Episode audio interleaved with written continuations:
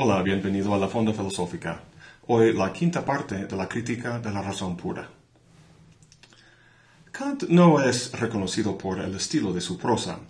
Sin embargo, de vez en cuando nos topamos en su obra con una metáfora feliz. Quizá la más reconocida sea: pensamientos sin contenido son vacíos, intuiciones sin conceptos son ciegas. Kant inicia la segunda parte del libro, La lógica trascendental, con esta afirmación. Con ella quiere recalcar que el conocimiento humano proviene de dos fuentes primordiales: la sensibilidad, a través de la cual algo nos es dado, y el entendimiento, a través del cual es pensado. Sin la cooperación de estas dos facultades, nuestras representaciones serán o bien vacías o ciegas. Es decir, el pensamiento sin algo intuido sobre el que trabajar sería o bien una mera verdad analítica, como los solteros siendo no casados, o una ilusión metafísica, como las de la idea de Dios o de la inmortalidad, como veremos al final del libro. Y si intuyéramos sin conceptualizar, tendríamos conciencia de una multiplicidad de datos, pero no sabríamos lo que estamos viendo, cosa que sería equivalente a la ceguera. Bien, en la estética trascendental consideramos la naturaleza de una de esas fuentes, la sensibilidad.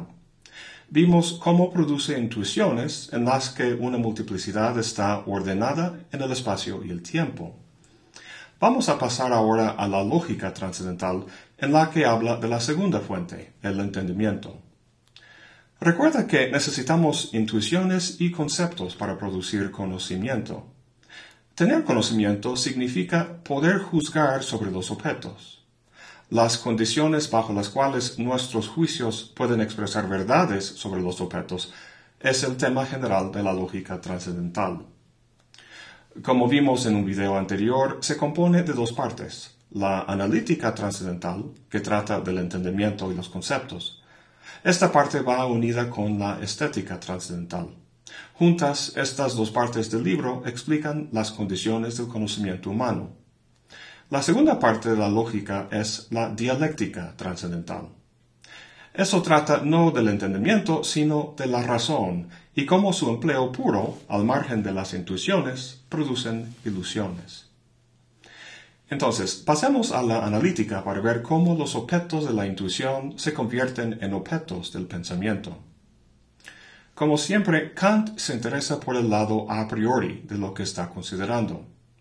Con las intuiciones, no se fijaba en las intuiciones empíricas, es decir, con los datos sensor- sensoriales que vienen de fuera, sino con las intuiciones puras o a priori, lo que aporta el sujeto. Las intuiciones puras, como vimos, son el espacio y el tiempo. Lo mismo sucede con el entendimiento y los conceptos. No le interesan los conceptos empíricos, a saber, los que producimos al generalizar objetos particulares, como perros y árboles, sino conceptos puros o a priori. De la misma forma que el aspecto a priori de la sensibilidad está presente en toda intuición, es decir, todo objeto intuido está en el espacio y el tiempo, el aspecto a priori del entendimiento, los conceptos puros, deberían ser necesarios para todo conocimiento o juicio sobre los objetos. Está claro que no necesito el concepto de perro para pensar los árboles. La pregunta de Kant es si hay conceptos necesarios para pensar cualquier cosa, sean perros, árboles o lo que sea. La apuesta de Kant es que sí. El problema es determinar cuáles son. Para ello, Kant se apoya en la facultad del juicio, ya que lo que hace el entendimiento al aplicar conceptos a intuiciones es juzgar. Por ejemplo, el juicio «esto es un perro». El esto son diversas intuiciones que la sensibilidad nos ha dado: cuatro patas, pelo, el ladrido. Y perro es el concepto por el que estas representaciones se unen bajo una sola representación común. El concepto perro es esa representación común, el acto de juzgar produciendo una unidad en las diversas representaciones. Ahora, el juicio en este ejemplo ha empleado un concepto empírico, pero lo que nos interesa son los conceptos puros, necesarios para cualquier juicio. Para encontrarlos, Kant simplemente revisa todas las formas lógicas o puras del juicio. ¿De dónde las consigue? De la lógica aristotélica, ya que entre la época de Grecia antigua y la de Kant, la lógica no había cambiado sustancialmente. Lo que Kant aprendió de Aristóteles es que todo juicio expresa una cantidad, una cualidad, una relación y una modalidad. Estos términos están de cabeza en azul. Bajo cada uno de estos rubros hay tres posibilidades de expresión, de las que el juicio toma una. Ahora, debido a que un juicio se forma al aplicar un concepto a una intuición, Kant deriva de esta tabla de juicios lógicamente elementales la lista de los conceptos elementales o puros, que son estos. Verás que los rubros son los mismos: cantidad, cualidad, relación y modalidad. Lo que ha cambiado son los nombres de los elementos, pero se refieren a la misma idea. Veamos cómo funciona. En el juicio, algunos perros son blancos. La cantidad que se expresa es una pluralidad, algunos perros. La cualidad que se expresa no se refiere al predicado blanco, sino al hecho de afirmar una realidad, que algo es el caso, son blancos, en vez de negar o limitar. La relación que se expresa es una de inherencia o subsistencia. En este caso, la blancura es inherente en algunos perros. Y la modalidad que se expresa es la existencia, es decir, lo que afirma el juicio no es una posibilidad ni una necesidad, sino un hecho fáctico.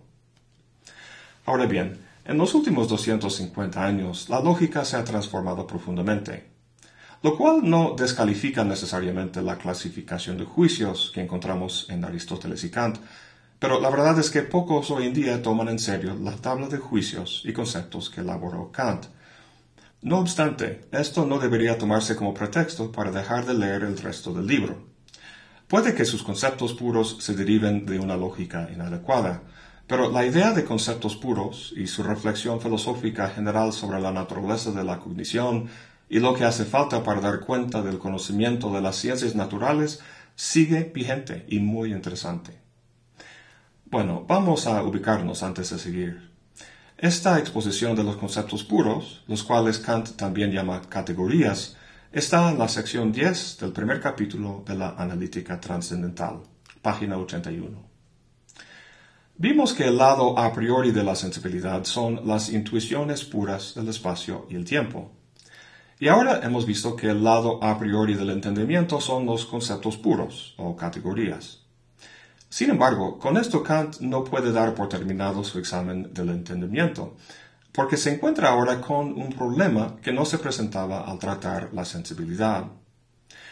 Cuando dice que el espacio y el tiempo son las formas puras de la intuición, no es un planteamiento tentativo, sino casi una exposición fáctica. Para que haya cualquier objeto de la experiencia, forzosamente aparece en el espacio y el tiempo. Su validez es patente. Ni siquiera podemos concebir la experiencia de otra forma.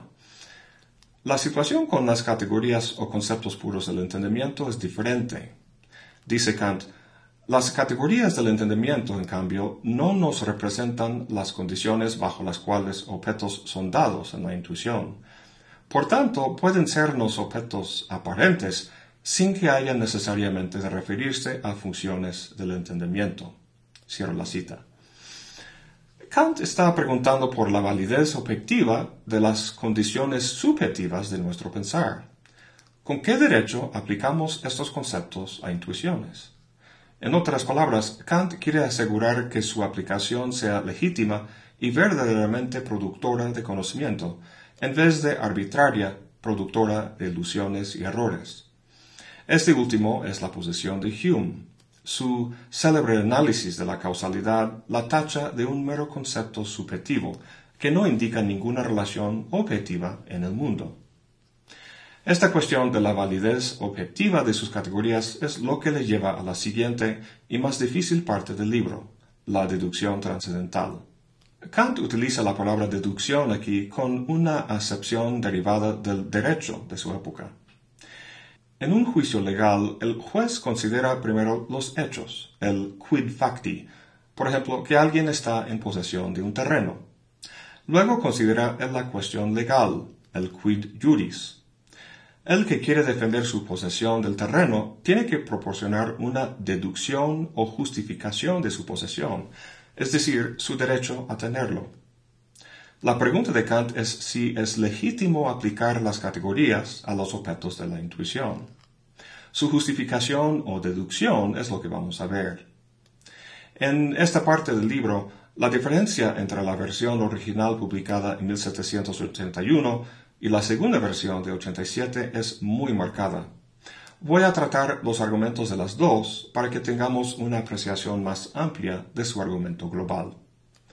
Primero, la versión original. El tema principal de la deducción aquí es la síntesis.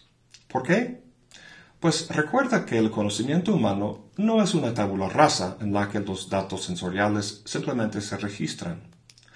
Las relaciones y predicaciones de los objetos que conocemos no vienen del lado del objeto. Es decir, nosotros no nos conformamos a los objetos, sino los objetos se conforman a nuestra manera de saber. Entonces, el sujeto constituye, construye o, en otras palabras, sintetiza el conocimiento. Para que la multiplicidad, producto de la intuición, puede pensarse, Kant dice que primero tiene que ser recorrido y reunido para hacer de él un conocimiento. A esta acción llamó síntesis. Cierro la cita. La síntesis es aquello que junta los elementos para el conocimiento, uniéndolos en cierto contenido. Esta síntesis de la que habla tiene tres momentos. Hay una síntesis de la aprehensión, una de la reproducción y una final del reconocimiento. Con respecto a la primera síntesis, Kant empieza recordando al lector que las intuiciones que produce la sensibilidad pertenecen al sentido interno. Están, por así decirlo, en nuestra mente. Y dado que el tiempo es el sentido interno, toda intuición está sujeta al tiempo. Ahora, Kant dice: toda intuición contiene en sí misma una multiplicidad que puede representarse como una multiplicidad solo en la medida en que la mente distingue el tiempo en la secuencia de una impresión sobre otra. ¿Qué quiere decir eso? Pues las intuiciones no deberían entenderse como fotografías estáticas de algún objeto, como un árbol, sino más bien como un conjunto de varias imágenes, el tronco, las hojas, las ramas. Esta multiplicidad de imágenes es lo que Kant quiere decir cuando dice que toda intuición contiene una multiplicidad. El problema, dice, es cómo representar esa multiplicidad en una sola presentación. Cómo unir esas diversas imágenes para que no sean una mera miscelánea, sino un conjunto, como los cuadros que componen un trozo de película. Pues tienen que ser sintetizadas temporalmente. Los diversos elementos de la multiplicidad tienen que ser distinguidos y relacionados en el tiempo. El tiempo como tal, el tiempo puro, es homogéneo. En esta síntesis de la aprehensión, la sensibilidad ordena la multiplicidad, produciendo así una dimensión del tiempo. Es el primer paso del formateo de la intuición para que luego pueda ser pensada y producir conocimiento. La segunda síntesis es la síntesis de la reproducción. Kant dice que si trazamos una línea en el pensamiento, si pensamos en un lapso de tiempo o si pensamos en una relación entre una cosa y otra, las múltiples representaciones involucradas tienen que ser aprendidas por mí en el pensamiento una tras otra. El problema es que si dejo de tener presentes en el pensamiento las representaciones anteriores, por ejemplo, las primeras partes de la línea o las primeras partes del lapso de tiempo, jamás podría obtener una representación completa. Estas partes anteriores tienen que reproducirse en el pensamiento al avanzar a las partes posteriores para que estén todas presentes. Esta síntesis de reproducción la lleva a cabo no la sensibilidad ni tampoco el entendimiento, sino una nueva facultad que Kant introduce en este momento, la de la imaginación. La tercera y última síntesis es la del reconocimiento, llevada a cabo por el entendimiento. Al exponerla, Kant introduce una de sus ideas más importantes, la unidad trascendental de la percepción. Esto es el sujeto para Kant. No el yo empírico que ves en el espejo, sino el yo trascendental, la piedra angular que cimienta el argumento global de su libro. Lo que expone al respecto es realmente el meollo de su deducción y es bastante difícil de entender, entonces vamos a dedicar todo el próximo video para tratarlo. Pues eso es todo por hoy. Gracias por acompañarme. Hasta la próxima y buen provecho.